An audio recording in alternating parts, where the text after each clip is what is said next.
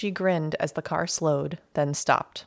She squinted to see the man inside, realizing it wasn't the distance or darkness that was making him blurry, but the case of beer she'd already had today.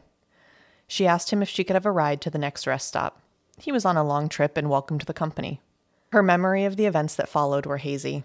She remembered getting him to pull off a quiet exit. He stopped the car. She took off her clothes. Didn't he want her? She grabbed her gun. He tried to escape. She shot once, twice, three times. Was he dead yet? The next bullet took off the top of his head. She shot again. He collapsed. She took what she could, including the wedding ring on his left hand. She got into the driver's seat, still naked, and drove off. I'm Laura. I'm here with my best friend Marina, and this is Grim.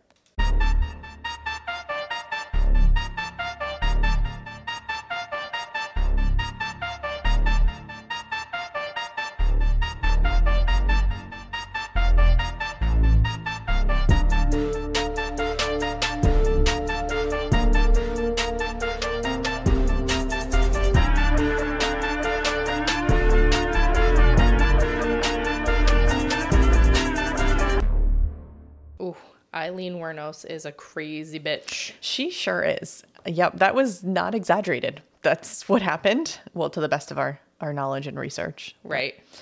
So, as a reminder, this is the second episode of a two parter. So, if you haven't yet listened to part one, do that first. We'll be mm-hmm. here when you come back. We left off with the murder and initial investigation of Richard Mallory. And you, dear listeners, are privy to the fact that his killer was Aileen or Lee Wuornos. But Daytona area police had chased down their only lead right to a dead end. And as I told you at the end of the last episode, it would be two years before police would finally connect Lee to Richard's murder, but she was quite busy in that time. So many lives lost. Yes, yeah. So let's get into it. I'm ready. So, in part one, I also told you about how Lee met Ty at the Zodiac Bar in 1986. They really did hit it off immediately. In fact, the first weekend they met, Lee basically moved into the room Ty was temporarily staying in at her friend Cammie's house. Ty and Cammie had been close friends since Cammie had moved in next door two years earlier. Ty herself had come to Daytona the year before after leaving her family in Ohio. Her mom had died when she was only two, though she remained close to her father and stepmother. In Daytona, when Ty had trouble making ends meet and was eventually evicted, Cammie let her move in until she could get back on her feet. Oh. Cammie and her husband Dinky. it is a nickname, but I forget. I should have written his regular, his real name, but it like wasn't much better. And I just, it's, it, I have to say it several times in this, and it's just His nickname's Dinky, but his real name's Dinkleton. yeah, it wasn't that good. It wasn't. Sorry, that one really that really tickled me. Tickled you? Yep. Anyway, Cammie and Dinky knew Ty preferred the company of women and were completely fine with it. They weren't, however, thrilled with their new guest, Lee. Mm. In addition to the fact that Lee didn't contribute in any way to the house, not financially, not doing any chores, Cammie thought something just wasn't quite right about Lee. yeah, I was thinking somebody like that has to be giving off some sort of vibe. Definitely. And then Dinky was only returning the blatant dislike that Lee showed him, surprisingly not for his name. Right. Um, but Ty assured Dinky that it wasn't anything personal. Lee just hated all men, despite her habit of picking them up for sex when she was out hitchhiking. Okay. Both Cammie and Dinky were relieved when the couple finally left just a month later. Ty and Lee moved from place to place around the area, finally landing in the Pierre Motel, the same place where Ty had just been hired as a maid. Kathy Beesman, the owner of the motel, liked Ty well enough, but kept a healthy distance from Lee. Lee had told her many stories from her life, like marrying Lewis Fell, that was the uh, yacht club, Yep. yacht club president, Yep. and about how her grandparents had been abusive. Kathy observed that Lee was certainly in control of the relationship. This fact was made almost concerning with Lee's hobby of going out to the woods behind the motel and practicing her quick draw with the 22 caliber pistol she carried. Casual. Yep. And when Ty and Lee would inevitably run out of money, Kathy would sometimes float them a small loan that they would then pay back. But after a few too many of these loans, Kathy finally asked them to leave in spring 1987. Yeah, that's never a good idea. No, no. She was very generous, very kind to them, but I think they took it a little too far. Right. So, with little money and nowhere else to go, they went back to Cammie and Dinky's. Their habits hadn't changed since they'd been away, and it, again, it seemed time for Ty and Lee to move on. So they did so in August of that year, loading their things and actually some of Cammie's, including her ID, very nice, into a borrowed car that Lee had. Who'd you borrow it from? We don't know. Oh, okay. Yeah, and um, and this is years before the end of the last episode, so we really don't know who it is. Oh, so Richard might not be the first victim. That is my theory and many many other people's theory. Mm, Interesting. Because where else is she getting a car? She doesn't have friends and she doesn't have money. Right. After leaving their friend's house again, Ty and Lee lived as drifters, staying just weeks or even days at a time at a motel, then moving on. In one such stop, Lee encountered the manager of a nearby store, Paul, and the two struck up a conversation. When Paul told Lee he was also a writer, Lee was thrilled. Since she was a t- child, she had always told people she wanted to be famous and wanted to have a book written about her. She she did. Spoiler alert. I read it. Um, She meets Paul. She's like, "Hey, Paul, I'm a nobody from Daytona. Write a book about me." Yeah, I'll tell you some fun stories, which is actually basically what happened. Paul was on board because Lee seemed basically interesting enough, had heard some stories uh, that she had told. So one night he went to their room, to uh, Ty and Lee's room, to get a feel for what he might be able to write about. I think he soon regretted that, not as much as some of the other people she encountered regretted things, but as the night went on and they talked more, Lee just downed beer after beer, and she became less coherent and more aggressive. She's like, "This book will be so great." Yeah, write about me. by the end of the night, Lee had run out of beer and money. So Paul, by this time, had determined it was in his best interest not to write the book and actually never see her again, also. Oh, that's good because she probably would have killed him. Uh-huh. So, as I said, Lee did, in fact, have a book or two written about her, just not by Paul. But Paul lived to tell the tale. so you know did. what? He's winning out of this one. yes. Lee and Ty eventually landed in another rented apartment in the Daytona area, which they moved into in August of 1987. They lasted until the following summer when they were evicted for making too much noise and making changes to the apartment without permission. probably not the, that's like probably the lightest of their crimes, actually. Right. I wonder what changes they were making. I think they like painted the walls and changed, like ripped the carpet out or something. So, like, semi Rebels. serious. Yeah. Rebels. Crazy. they returned again to Kathy Beesman's Pierre Hotel or motel. You got to say it. Hotel, motel, holiday inn. Thank you, because that's all I could think. Every time I accidentally wrote hotel instead of motel, that's all I thought. Uh, so Kathy knew them, of course, as Ty and Lee, but elsewhere, Lee was going by the name Cammie Green. Oh, well, that's why she stole her ID. Indeed, she had the driver's license to prove it. Did they look nothing alike? No, no. I don't understand what was happening in the 80s, but they were not checking IDs, I don't think. Now, as Ty and Lee continued to move around, Lee was still the primary breadwinner, if you could call it that. But in late summer of 1989, Ty finally landed a decent job in the laundry room at a swanky hotel called, this one really was a hotel, called the Casa Del Mar. At her new job, Ty worked with a woman named Sandy Russell, and the two became fast friends. So much so that they planned to have Thanksgiving dinner together, including Lee, of course. When the time came to sit for dinner, Lee wanted no part of it. She had been cold towards Sandy since she and Ty had gotten close, and Lee wouldn't eat with them, wouldn't even sit with them, saying she'd already had dinner. Just a week later, Lee had her encounter with Richard Mallory, the man who had unknowingly picked up her, his murderer on I 75. Was Lee just like sitting in the corner chugging Michelob lights? Literally, yeah. She was just wanted nothing to do with it. And she was the driver of that was that she was very jealous anytime Ty had a relationship with anyone but her. And she and Ty and Sandy were super close. So it really ate at her. She was mentally well. She didn't have any skeletons No, in her not at all. She didn't take it out on innocent men driving on the highway. I think in the last episode you mentioned, I, I think it was, was the opener actually, that Aileen basically confessed and they had seen it on TV. Mm-hmm. So did Ty not question that she saw it on TV and then they moved all their belongings in the dead guy's car? She definitely was aware. And then just, she just put her head down and chose not to think about it. She gave it the ostrich treatment. Exactly. In fact, that's what the book said several times over. Oh, it's, yeah. It's, I mean, it's a strategy. It's very accurate. It's a strategy. Yeah, and I that's kind of unfortunately the theme throughout and had she not done that, potentially could have saved a lot of lives, but she did end up playing a very important part in Aileen's arrest. Spoiler alert, but I think you could have figured that out. um uh, later on, so it she Okay. did she did eventually contribute. She did something. Yeah. Too little, too late. Unfortunately, Could have saved so many lives. Yeah, let's talk about one of those lives. Oh, okay.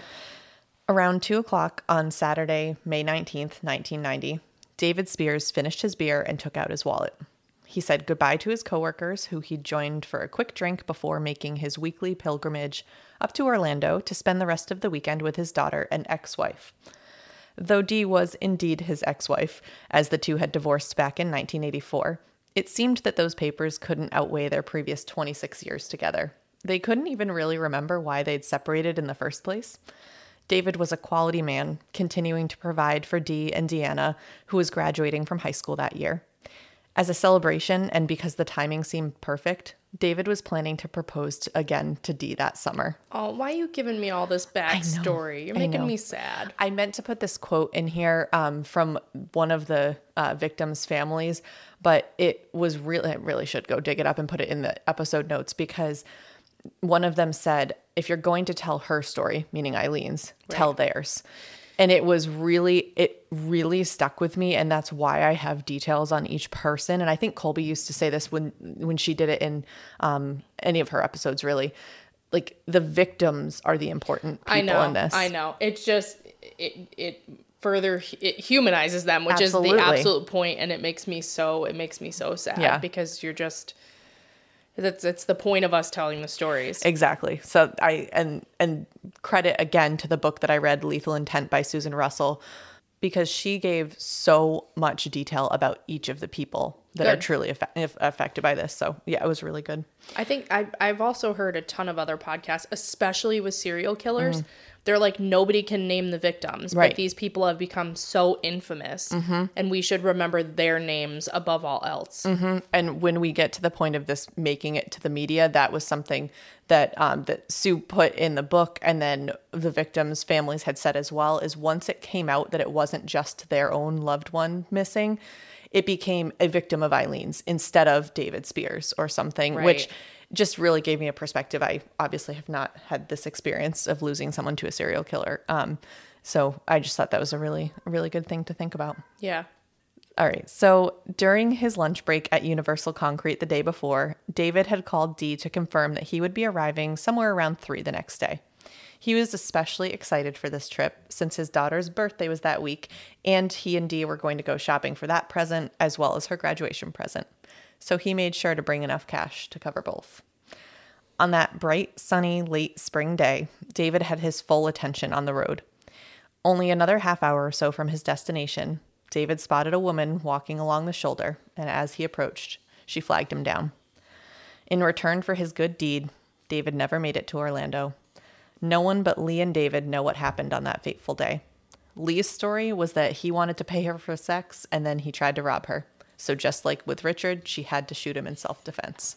So that's not at all what happened. No, definitely not. And by all accounts, um, Richard was the only one. So the first murder that I talked about was the only one that I could argue was probably picking someone up for sex. The rest of these men were very likely just seeing someone who needed help and really genuinely wanted to offer to bring them where they needed to go, which makes it so much worse.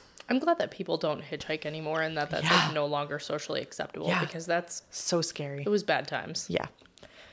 David's car was found in an insane coincidence, actually, by his boss. So remember, he worked nearly three hours away, but his boss happened to be driving that same stretch of highway with his wife on their way back from vacation just a week later.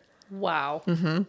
And he knew, of course, that David was missing. And when he saw what looked like Dave's truck pulled off the side of the road, he called it in. It took another two weeks before David's body was discovered by someone out for a walk in the woods. Although the clearing was difficult to get to and off of a deserted dirt road, it was actually, as the crow flies, only a few hundred feet from the highway through a rough path of damaged trees and tire tracks, almost as if someone had kind of driven a car through there. Hmm. He was found completely naked with only a hat on, lying face up with legs and arms spread apart. And investigators, of course, swarmed in, finding some beer cans and a few other items discarded nearby. Okay, it's stories like these though that if I'm ever walking and I see a trash bag, I'm like, what if there's a body or a head in there? I think that every time. yeah, it's stories like this. Every time on the highway when I see it too, I'm like, should I call that in? But what do you call? What do you call? Excuse me, um, I saw a bag of trash and it may be a body. like that seems more suspicious. You're like, ma'am, what drugs have you taken this Yeah, morning? Exactly. exactly. But I do have the same thought. Yes. David's autopsy was held the following week, although there wasn't much to look at. In the hot Florida weather, David's body was a fraction of its size when he was alive. Did anything eat it? No, I don't. Well, I guess I don't know. Oh, I don't okay. know that for sure. Um, he had stood at six feet four inches tall, so super big guy, 195 pounds. They brought in just 40, four zero pounds to be examined. Something had to have eaten him, right? Maybe. yeah, I don't know. Because your bones must weigh That's a great question. at least that. I wonder how much. I wonder what percentage of your body weight your bones account for. I would think it's mostly muscle that weighs a lot. I bet you that there's an answer to that on Google. I'm sure we'll have to. We'll have to Close, at least a guesstimation. Yeah. A bone bone weight. moving on. so it was determined in the autopsy that there were six bullets in his torso. One or two of them have, had entered from his back. Like with Richard Mallory, they knew that David was missing, and since the corpse generally matched his description, they suspected it was him. Nothing says self defense like bullets entered through your back. Exactly. And that is a theme that you'll see throughout mm. this case. Yeah, running away. Mm-hmm. So on June 7th, they received confirmation that it was indeed David thanks to dental records. On May 31st, Chuck Carskaddon was driving along the same stretch of I 75. He was nearly done with the first leg of his round trip jaunt from Missouri to Tampa, back to Missouri to pick up his fiancee, Peggy, and bring her back to his mother's. Kind of definition of if he wanted to, he would. Right? it's crazy. It's like just fly. I know, right? Take a plane. His family and friends knew him as a kind, dependable man who loved to help others. He lit up a room. He, basic, that is the male version of lighting up a room, isn't mm-hmm. it? Yeah. He was always going over to his mom's house to fix something or mow the lawn. He certainly wouldn't have thought twice about stopping to help a woman in distress on the side of the highway. It's clear that Lee used the element of surprise to overtake her victims. Chuck was young and fit. He was a part time rodeo rider, which oh my is just pretty cool. But no one could stand a chance against nine bullets. No.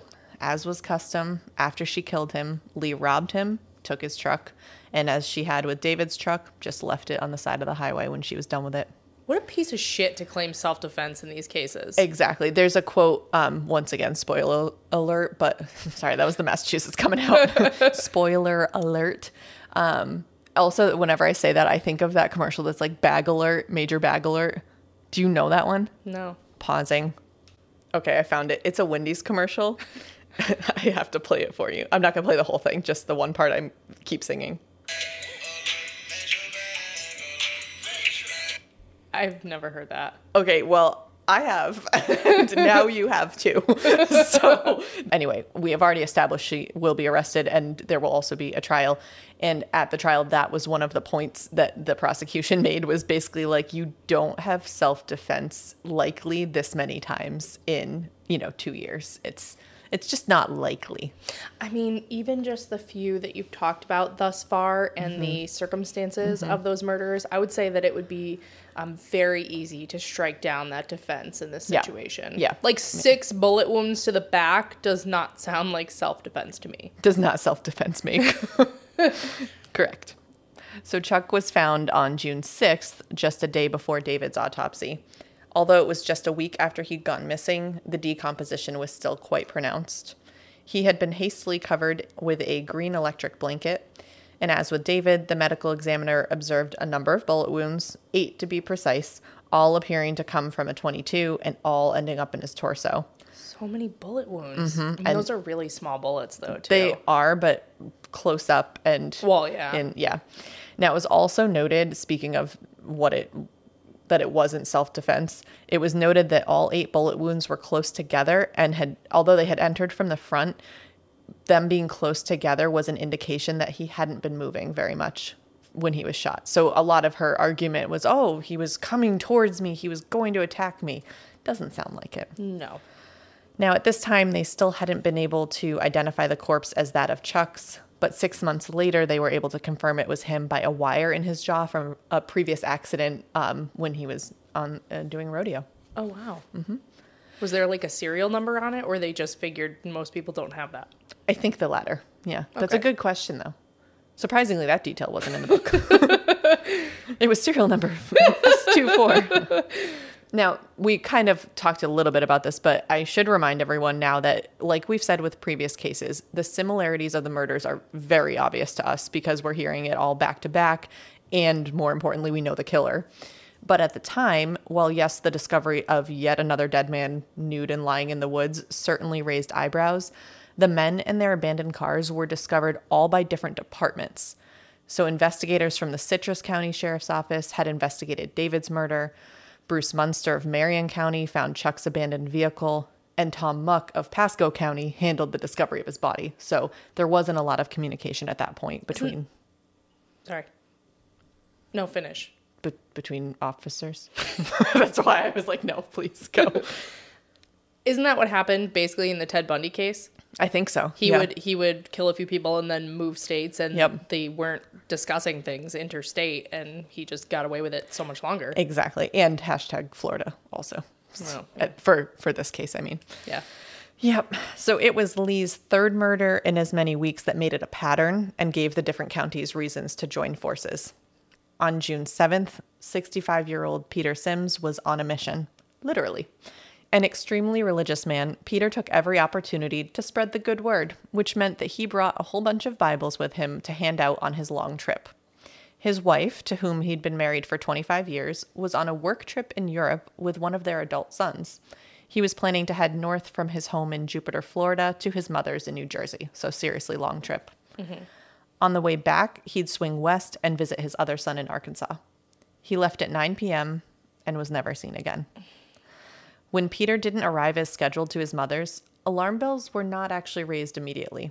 She was elderly and she forgot things. Oh. Peter's wife, however, became very concerned when he didn't call on June 19th, so he left on June 7th, but it was June 19th that she was concerned because they had a scheduled call. She called their home again and again, and when she didn't hear from him, finally called relatives. She was alarmed to learn that no one had heard from him or seen him since the 7th. Oh wow. She enlisted Peter's niece, Kathleen, to go talk to the police and report Peter as missing. On July 9th, although Peter's body hadn't been discovered yet, investigators from Citrus County and Pasco County did finally get together with representatives from the Florida Department of Law Enforcement and compared notes. There were striking similarities. The men had died from bullet wounds, and specifically not just a couple, a significant number, and as we said, all from the 22 pistol shot at close range. They had picked someone up on the highway while traveling alone. They were robbed, and the killer left no fingerprints, having wiped down the vehicle before then abandoning it miles away from where their nude bodies were left in the woods. Hmm. Based on the method of homicide and discarded items found at each crime scene, investigators suspected the killer or killers were female. Interesting. Yes, it is. Grim retelling of interesting murders and mysteries. However, while these consistencies were compelling, they weren't enough to identify who did it. Ironically, it was Lee's actions on Independence Day that led the investigators one step closer to her capture. On that day, Ty had to work at the hotel, and then she and Lee planned to go out to celebrate. Once Ty had finished her shift, Lee picked her up in another friend's car. And if you can't see my, can't get it from my voice, I am putting those in air quotes. I sometimes I forget we're on a podcast. I'm not actually just telling you a story in, Yep. in I, your house. I should have I should have spelled that out for our listeners. So the two drove around with no real destination in mind other than getting drunk. They'd picked up some beers and Lee was pounding them despite the fact that she was at the wheel. As the piles of empties stacked up and it looked like they were running low on their supply, Lee pulled off to refill.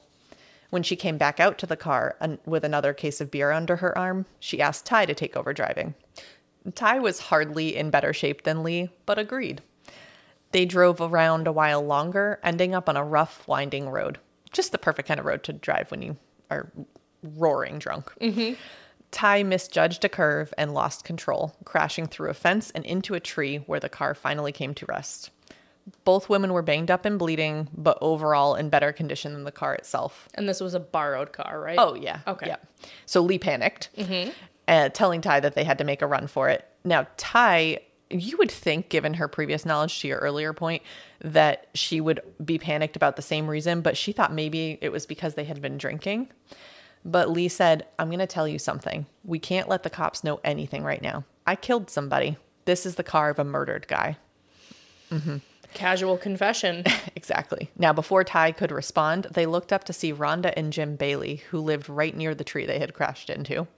The couple just wanted to see if the two women were okay, Right. but took notice of the pile of beer cans in the car. Mm-hmm. Lee pleaded with them not to call the cops and refused their offer for her to use their phone. Probably sensing that Lee wasn't entirely stable, they went back to their house and watched from a window. They were like, "You do you. We'll just I- I call a tow truck." Basically, yeah. Yeah. Lee then pulled the license plate off of the car and she and Ty got back inside. I'm not sure what the rationale there was. A, because there's a VIN on the car. and like, uh, she then later pulled off the, like, she pulled off the back one and then later pulled off the front one and just like tossed them aside. So, not really thinking logically. Yeah, no, n- most criminals don't. True. Now, somehow Lee managed to get the car running again and pulled back onto the road. They made it to the main road, but the car had had enough and they were forced to abandon it. So now they're covered in blood, carrying the cooler of beer between them. I mean, were they going to leave it in the car? Come on. can't. Right. They were then spotted walking along the road by a local. He pulled over, intending to offer them a ride to home. Mm, not to home, to town.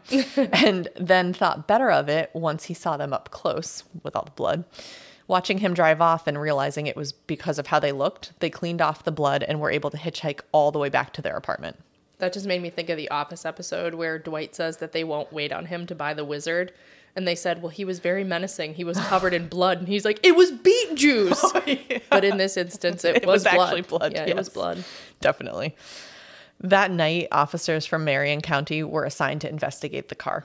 When investigators looked up the VIN, because again, there are other ways to look it up, it came back to Peter Siems, raising a serious flag since he had been missing for almost a month and presumed dead.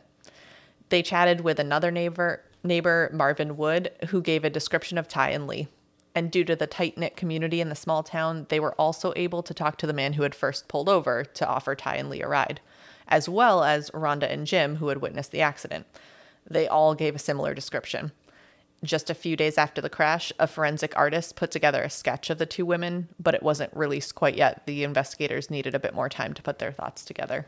And Peter was the one with the Bibles, right? Yes. Okay. Yep. Although law enforcement was zeroing in on Lee, she was oblivious and felt no need to lay low. On Monday, July 30th, Sharon Burress was anxiously pacing. Her husband, Troy, still wasn't home. She watched as the clock struck eight. He should have been home a half hour ago. She tried to sit. The clock struck nine. He would never come home late without calling. Another hour passed, and then another, and she finally called his sister, Letha. Troy and Letha were extremely close, and she figured if there was anything going on, Letha would know. The siblings had always been inseparable, Letha calling him Buddy, just like his father used to, mm-hmm. because he was this slight, sweet man, just five foot six and 155 pounds. Oh, Everyone always loved talking to him, especially the girls who lo- loved looking into his bright blue eyes. But Letha hadn't heard from him either, and she and her husband Bob immediately drove over to Sharon's.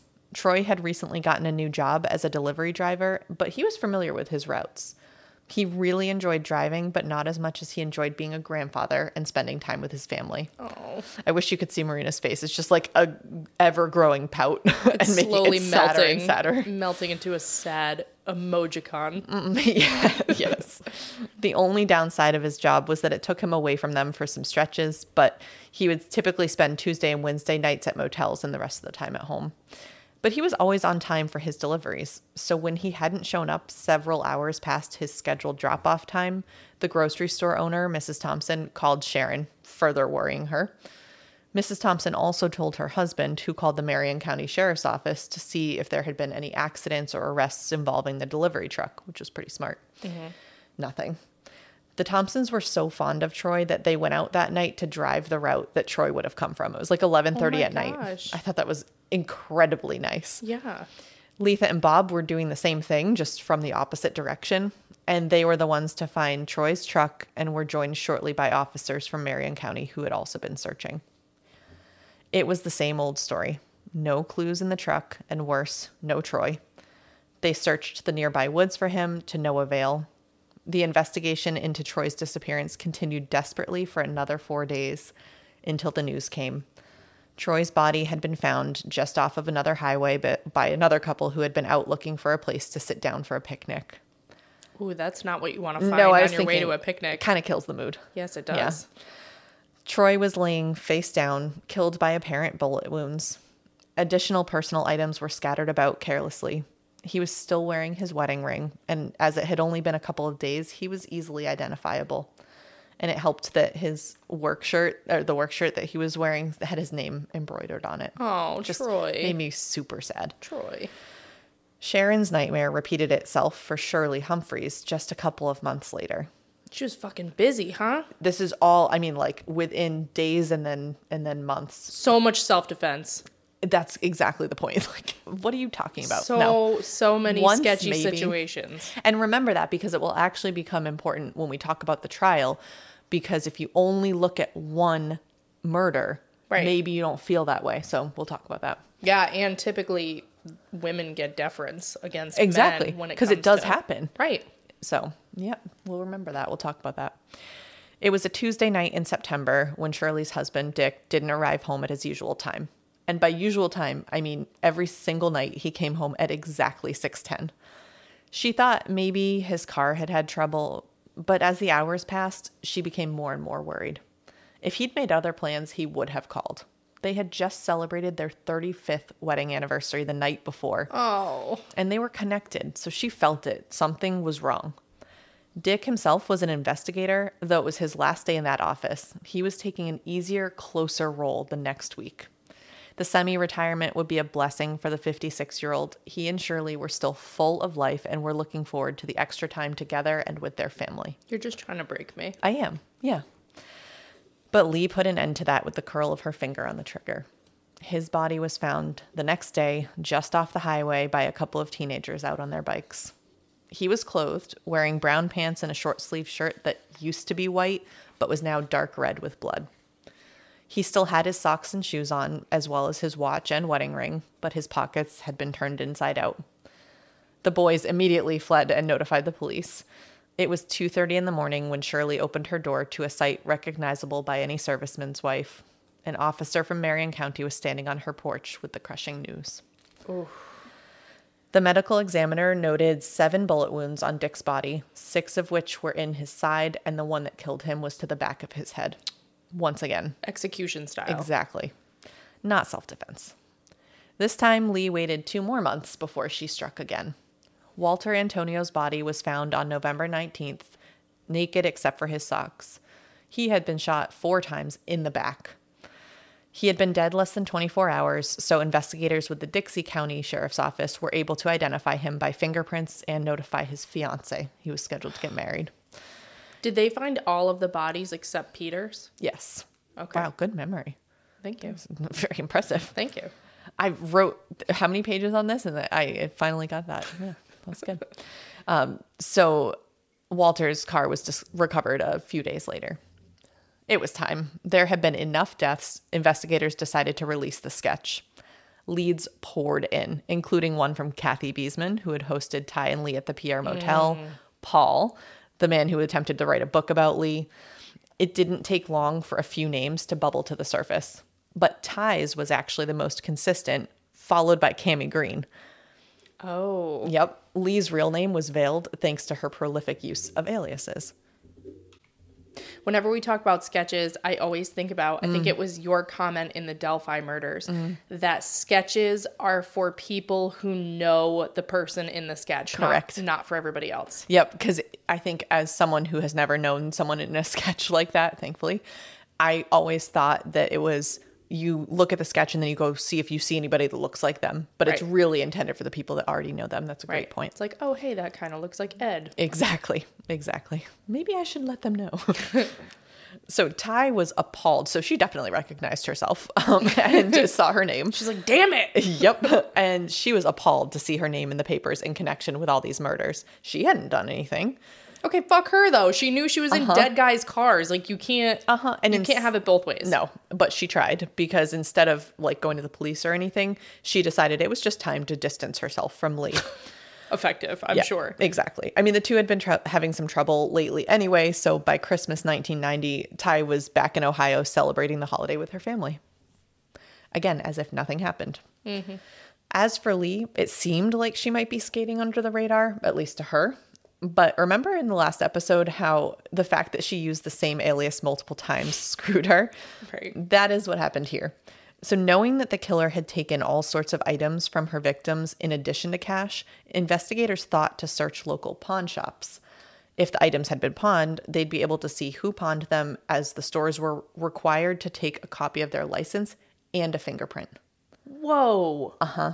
Is that a thing? In this um, county in or like area in Florida, it is. Whoa. That is brilliant. Yep. So remember also in part one, I told you that Richard Mallory's ex girlfriend, Jackie, actually provided some of the best evidence to find his killer because she had been able to tell investigators exactly what Richard had had in his car at the time he disappeared. Right. Sure enough, detectives tracked down his camera and radar detector. Who had pawned it? None other than Cammie Green. So uh-huh. now they had her fingerprint.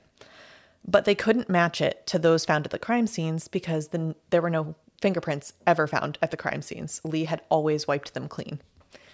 There was even a case where there was like duct tape or something, and the investigators commented, like, how could you possibly have handled all of this and not left a, a, a fingerprint? But she didn't. Evil bitch. Exactly. Now, it's really incredible how law enforcement was able to eventually make the connection. They compared literally thousands of fingerprints on file to Cammie Green's and eventually matched to a Lori Grody, who had previously been arrested back in 1986 in a stolen vehicle with a loaded 22, which I believe I told you in part one as well. So many alias. Yep, but not enough. She needed some more. Yeah. If she had just had a few more, she would have been fine. Mm-hmm. So, knowing instinctively that they were on the right path, they were eventually able to surface Lee's names and name, although she did have several, but Lee's name and prints, which of course matched. So, obviously, investigators wanted to be sure they could successfully bring Lee in, but they were, I almost said interestingly, but this one is, um, they were trying to avoid actually putting her under arrest yet because apparently at the time, the Supreme Court had not yet made a decision as to whether someone in jail for one crime could be questioned for another. So they didn't want to risk limiting their ability to question her on the murders for which they had less evidence. Okay. Complicated. Right. Instead, they put her under surveillance on Tuesday, January 8th, 1991. Two undercover officers were assigned to the task, not a task that I would want to be doing. No, just go pick her up hitchhiking. Exactly. Yeah. Yeah. Well, they they really didn't want to do that though because the the track record is not great for them. No. So instead, they joined her at a dive bar called The Last Resort, which I just think is a perfect irony to add to the collection for her. Okay, we should add that to our career path as well to open up a bar called The Last Resort Yeah. because I really like it. Yeah. I don't think the clientele that we want though is We'll make it classy. Okay. Okay. we'll open a dive bar called The Last Resort, but it's classy. Perfect. We'll, we'll drink the beer with our pinkies out. Perfect. They were working on befriending her when two uniformed officers came in and approached Lee. This was not part of the plan. It turned out that the officers were working on an, an anonymous tip, and one of the one of the undercovers managed to sneak outside and by the grace of God remembered the number for the direct line to the local police department. oh my gosh. Yeah. So cuz he like couldn't he couldn't tell the people that were managing the undercover. So he then when he called in identified himself and they were able to call off the officers cuz it could have thrown the whole thing out. Wow. Uh-huh. Just crazy. Now, Lee and the undercovers went back to talking. By the end of the night, Lee was sloshed as usual and asked them for a ride home. But as we mentioned earlier, they declined, like, knowing "No, thank you." Exactly. They knew what she was capable of once she was in a car with men, but they did tail her. She slept outside that night. Another little piece of irony, as uh, she had nowhere to go. So um, that was her last real taste of freedom. And then joined them back at the bar the next evening. In their chats, the officers discovered that a pig roast was planned for that night, which typically attracted hundreds and hundreds more people than usual. I can totally understand. Mm-hmm. Law enforcement was, was worried that this would make surveillance nearly impossible and also introduced more risk that Lee would strike again. So many choices. Yep, so they decided that the pros outweighed the cons and they put Lee under arrest. Meanwhile, another task force was assigned to Ty up in Ohio. Although detectives were pretty sure that Lee was the mastermind, they still wanted to pick up Ty since she was involved, just f- for failing to blow the whistle on Lee, at the very least. Right. So they picked Ty up at work and placed her in protective custody, and she went willingly enough. She declined a lawyer, saying it would complicate things. Hmm. Yep. She willingly participated in an interview with detectives where they surmised that she likely hadn't been involved with any of the murders, but she was certainly aware of at least three. I don't care how innocent you are, you always get a lawyer. Uh-huh. And you shut up. It surprisingly didn't seem to screw her in this. Okay. Which is amazing. I think it was so so outshined by Lee's screw up. Yeah, I'm sure it depends on the circumstances, but if they wanted to nail Ty, they mm-hmm. could have. Absolutely. But I guess instead of charging her for that, they used it as leverage to help get her or to get her to help elicit a confession from Lee. Ty was agreeable. She actually seemed quite relieved to have it all out in the open. Ty was flown down to Florida and set up in a motel with a, home, a phone hooked up to recording equipment. Through a series of phone calls, she was able to trick Lee into agreeing to confess in order to prove that Ty had nothing to do with the murders.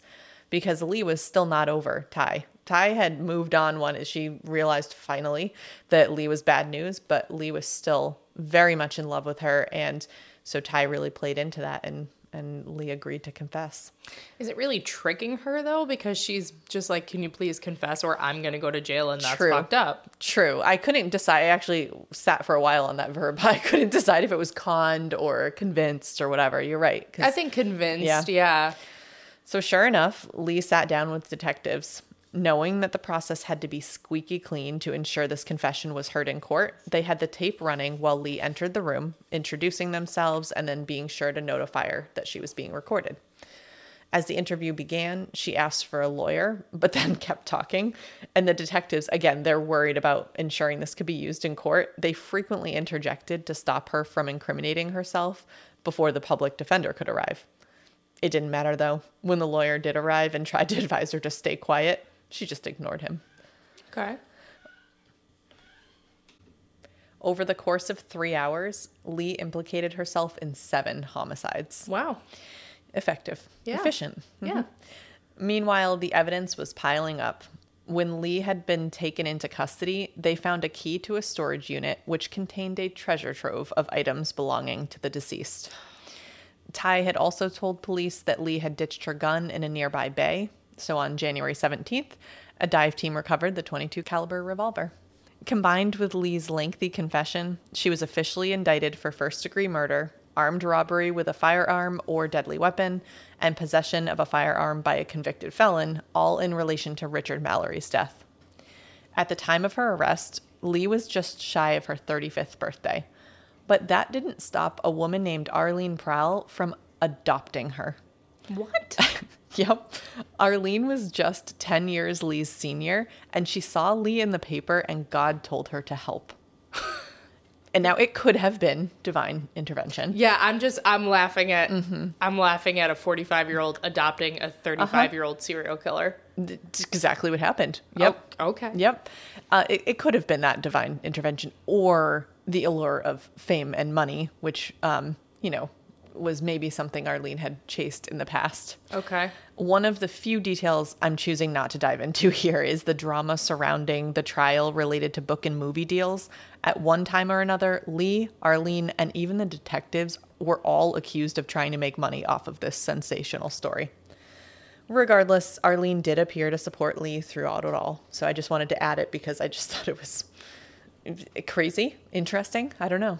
That is. Mm-hmm. I didn't know that. You didn't know. We got wow, we got all the way to I almost know. the end. I didn't know about her being adopted and I didn't know about the fire. Everything else I already knew. I knew all of it. Um, that's, I, that's good. You're welcome. speechless. I'm speechless. My favorite podcast situation. Now, as all of the ducks were waddling into a row leading up to the start of Lee's trial, I thought you'd like that sentence. I did like that sentence. One of the biggest debates was whether or not her confession would actually make it into the court. The defense's argument was that it might jeopardize Lee's right to a fair trial. And obviously, the pr- prosecution wanted to have the court hear Lee describe the murders in her own words. Ultimately, the judge determined that not only would it be allowed in court, but it would be released to the public. Okay. So that those are out there. I listened to some of it on Oh, wow. um, on YouTube. Yeah. She is a rambling, like almost incoherent. It's it's a quite a. I didn't listen to all three hours. I'm not even sure all three hours are out there, but Did they give her a beer while she was while she was confessing? I wonder if that would have affected. Like, can you be inebriated during a confession? No. So they probably didn't. Just a guess. I mean, you can, but I'm thinking that that would be. well, you can have a cigarette, right? Oh, Like, yeah. So hmm. I guess it depends on the police station, but yeah, I'm thinking that This if is someone, Florida, so- I thi- yeah, they're like, here's a pack of Marlboro Reds.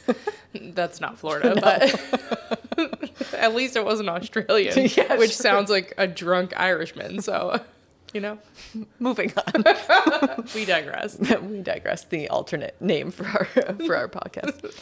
Anyway, likely seeing the writing on the wall, Lee's lawyers attempted a plea deal in exchange for a life sentence as opposed to the death penalty.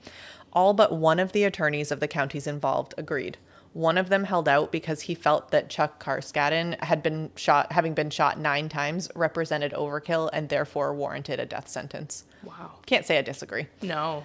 Um, And so, on Monday, January 13th, 1992, Lee's trial for the murder of Richard Mallory began. Although the judge had allowed the inclusion of Lee's confession tape as evidence, the prosecution was battling another critical decision. This is what I had mentioned earlier. What was the judge's ruling on something called the Williams Rule or the Similar Fact Rule? This decision would determine to what extent the prosecution could mention the other murders. Obviously, this is a huge point. It would help convince the jury one way or another if Lee's actions could have truly been in self defense. Because if you just hear Richard Mallory's murder, he didn't have a stellar background. It's possible he was truly picking her up for sex. It's possible he could have attacked her.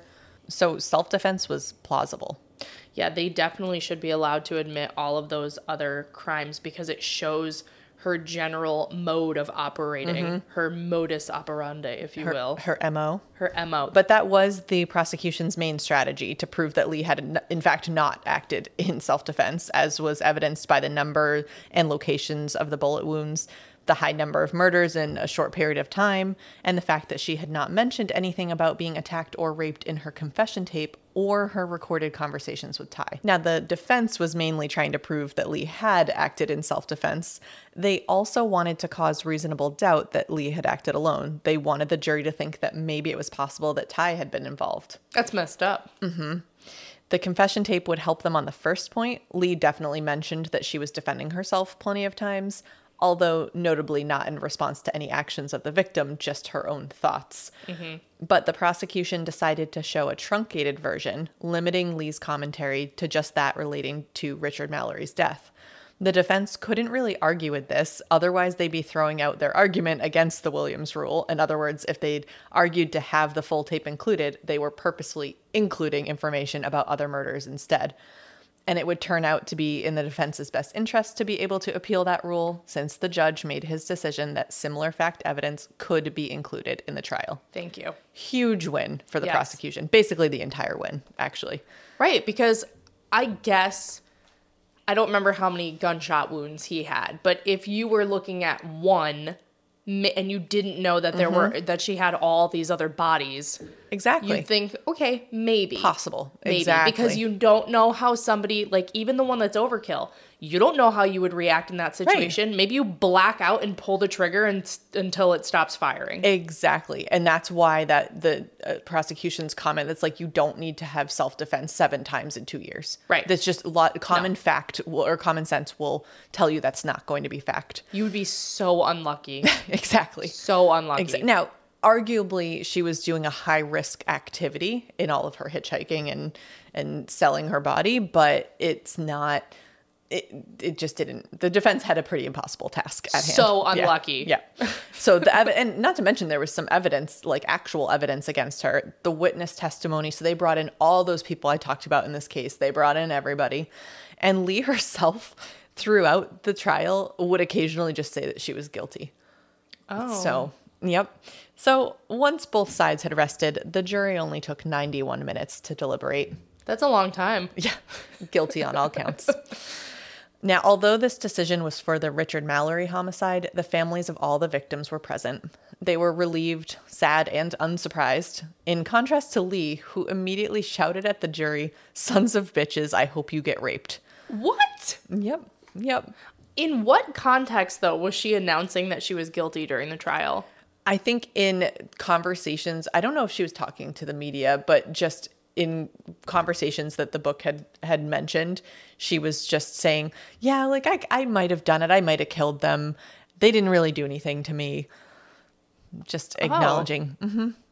I'm sure her lawyers loved that. Oh, she went through a handful of lawyers because I think she kept firing them and That's the hallmark of a good client. yeah, right. Is having a, a litany of lawyers Exactly. that have been hired by them. Exactly. So that was her experience at the trial. Next up was her sentencing.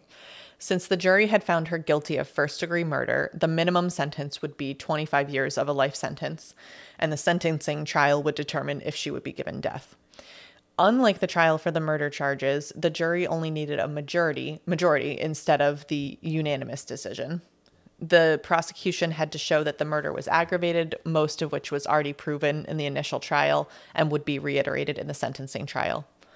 One additional witness for the state was noteworthy. Lee's older brother Barry arrived to testi- testify against her. Oh, Barry. Yeah. Her lawyer commented that in his lengthy career, he'd never seen a family member of the defendant testify in favor of a death sentence. Oh, wow. Yeah. Was he even around her that much? No. Enough to do that? It, I actually, and, and the book went into, of course, great detail on this, but it was a little strange because he had left when she was still pretty young. Um, but I guess he was able to articulate enough that it was worth him going on the stand. Weren't there implications that he had sexually assaulted her? Not him. No. Oh, Hi- The grandfather and, um, yeah, not, no, you're thinking maybe of Keith, her actual sibling. Barry is the, technically her uncle. Yep. Yep. That's where the confusion was coming in. That's in. fair. There's a lot. There, there's been quite a bit of information. So was that another piece that you didn't know? I didn't know that. Okay. now, as for the jury, they only needed 108 minutes to reach their verdict. Although they needed just seven of the 12 members in favor, their decision was unanimous to sentence Lee to death. Wow. The judge confirmed this decision and Lee was sent to death row. As for the murders of David Spears, Troy Burress, and Dick Humphreys, Lee pled no contest, and a new panel of peers were assigned to determine her sentence. After four hours of deliberation, they came back in favor of the death penalty with a vote of 10 to 2. The judge again confirmed their decision, bringing Lee's count to four death penalties. Wow. Lee pled guilty to Chuck Carskaddon's homicide and received a death sentence for his murder, as well as that of Walter Antonio. She would not be charged with Peter Siems' murder as they had not found his body. No body, no crime. Eh, eh, eh. No body, no crime. Thank you. You're welcome. But it wouldn't have mattered in a practical sense since she had a whopping six death sentences to look forward to. But I, I say practical sense because, of course, for Peter's family, they would not have closure or justice. Right. Why didn't they find his body? I don't know because she was not known for destroying the bodies. The bodies were not like in a bunch of different states or anything. The Right. only thing I can think of is, Something ate him. well, that is it the wild boars? Oh my god, the wild boars. It's Florida though. I'm sorry. Yeah. I'm pretty sure gators can Yeah. do terrible things to a human body. Well, and I'm actually not sure. I'd have to look back at the at the details. Um, that might be my word is details. You have interesting. I have details.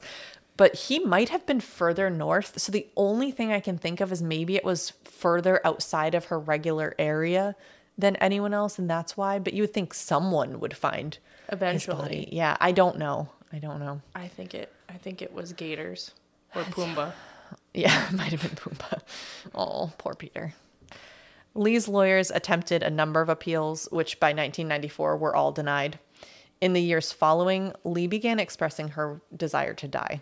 This culminated in a landfall 2001 decision to end all of her appeals and move to execution. To really hit this point home, Lee made several statements retracting her claim of self-defense and saying, quote, I want to tell the world that I killed these men. I robbed them and I killed them as cold as ice, and I'd do it again too. I'd kill another person because I've hated humans for a long time. And later, I am a serial killer. I killed them in cold blood, real nasty. Right after they picked me up and we parked in the woods, I whipped out my gun and killed them. It's really aggressive. Yeah. Aileen Carol Wuornos was executed by lethal injection on October 9th, 2002. Her last words were, she's really good with words. Oh boy. I'm sailing with the rock, and I'll be back like Independence Day with Jesus. June 6th, like the movie. Big mothership and all. I'll be back. I'll be back. And that, my friends, is the story of Aileen Carol Wuornos. okay. For your last words, you're just gonna pick a random collection of words to say. You're like Sounds like something you would do. hedgehogs, porcupines, rose, peace out. Those are my Girl fin- Scout. Those are my final words. Yeah, it it I think it's it's obvious to say she had something going on in her head. Um, and as you can imagine, many studies have been done on her on her psychology and behavior. And in one study from 2005, it was determined this will also not be shocking that she evidenced a psychopathic personality and met criteria for antisocial personality disorder and borderline personality disorder. You don't say. yeah, shocking. I know. Wow. The final words are my favorite. They are. I had to include them. They're they're stellar. Wow. Yep. So, I mean, my thoughts overall, like clearly, as I said, something wrong with her head. I I think a couple things. It's possible that maybe Richard had done something. Her first murder, murder had maybe something had provoked her to truly defend herself. I say maybe because I've I was really stuck on. You remember when you asked? I think I think um they were Ty and Lee were moving out of Cammie's maybe, and I said they borrowed a car, and you said, "Oh, mm-hmm. whose car?" And I said, "We don't know." Right. That was before. That was three years before Richard Richard's murder. Oh, and I meant to ask you. So you said she confessed to seven. Were those the seven that we discussed? Yeah. Yep. Okay. Yep. So, I mean, she didn't confess to any more. No, and it, it's just, but it's strange. There were also in the book. I really high. If you are up for six hundred pages, it, they're they are really well written. Like it's not dry. It's incredibly compelling to read the whole book. Um, but she did say something about she was talking about things that she had and owned, and she implied that she had things of other people's. This is all before Richard's. Oh, but didn't she get didn't she get snagged for larceny or burglary True. earlier Oh, on? yeah, she did it. So Yeah. maybe she Yeah, okay. Maybe she escalated the behavior That's just true. from, you know, Grand Maybe. Theft Auto to murder. Yeah. Yeah. So I don't know. I mean, I think definitely every other murder we discussed was tragic, unnecessary. Not to say Richard's wasn't, but I think it, um, those really broke my heart. Every single one of them had families. Every single one of them were leaving people, which was in direct contrast to something she said that she thought because they were, quote, old, which by the way, they were like 55 and Yeah. not, they weren't but that they didn't have any families. So I think she, again, just had a very twisted view of the world um, that unfortunately caused people to lose their lives. I have a few thoughts. One is I feel so bad for Peter's family that Yes. all the other bodies were found except his, though I'm I'm sure they know what happened to a certain extent, but Yeah. you just don't have that that it's like a missing piece to like bury your loved one. Yep.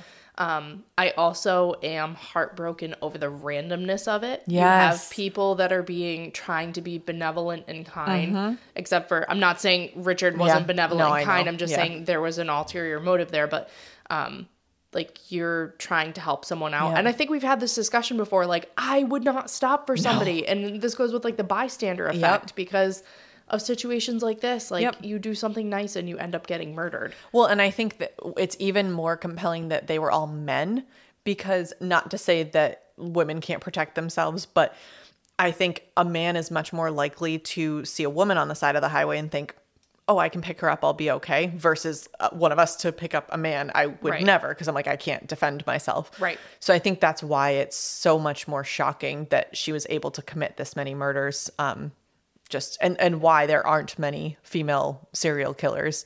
And I did think that she was the first in history because it's often written that she is, but my research tells me that the first ever was actually Lavinia Fisher back in the early 1800s, which sounds right up my alley for something to do a case on. So that may be a future case. We need to know the history of electricity in that case Yes, as well and how it contributed to her serial killer know. ways. I should not find more books because that's how two parters happen. anyway, if you're enjoying Grim, make sure you're getting the most in between episodes. You can find us on Instagram at Grim Crime Podcast and on Facebook, just search Grim a True Crime Podcast. Or even better, you can subscribe to our Patreon by searching Grim a True Crime Podcast on the Patreon app or website. You can send us an email at grimcrimepodcast at gmail.com, and that's also where you can send us case suggestions or really anything else you like. Wherever you do listen, please rate us or even better, leave a written review. Thanks for being here, and remember listen, learn, and stay alive until next time because the future is grim.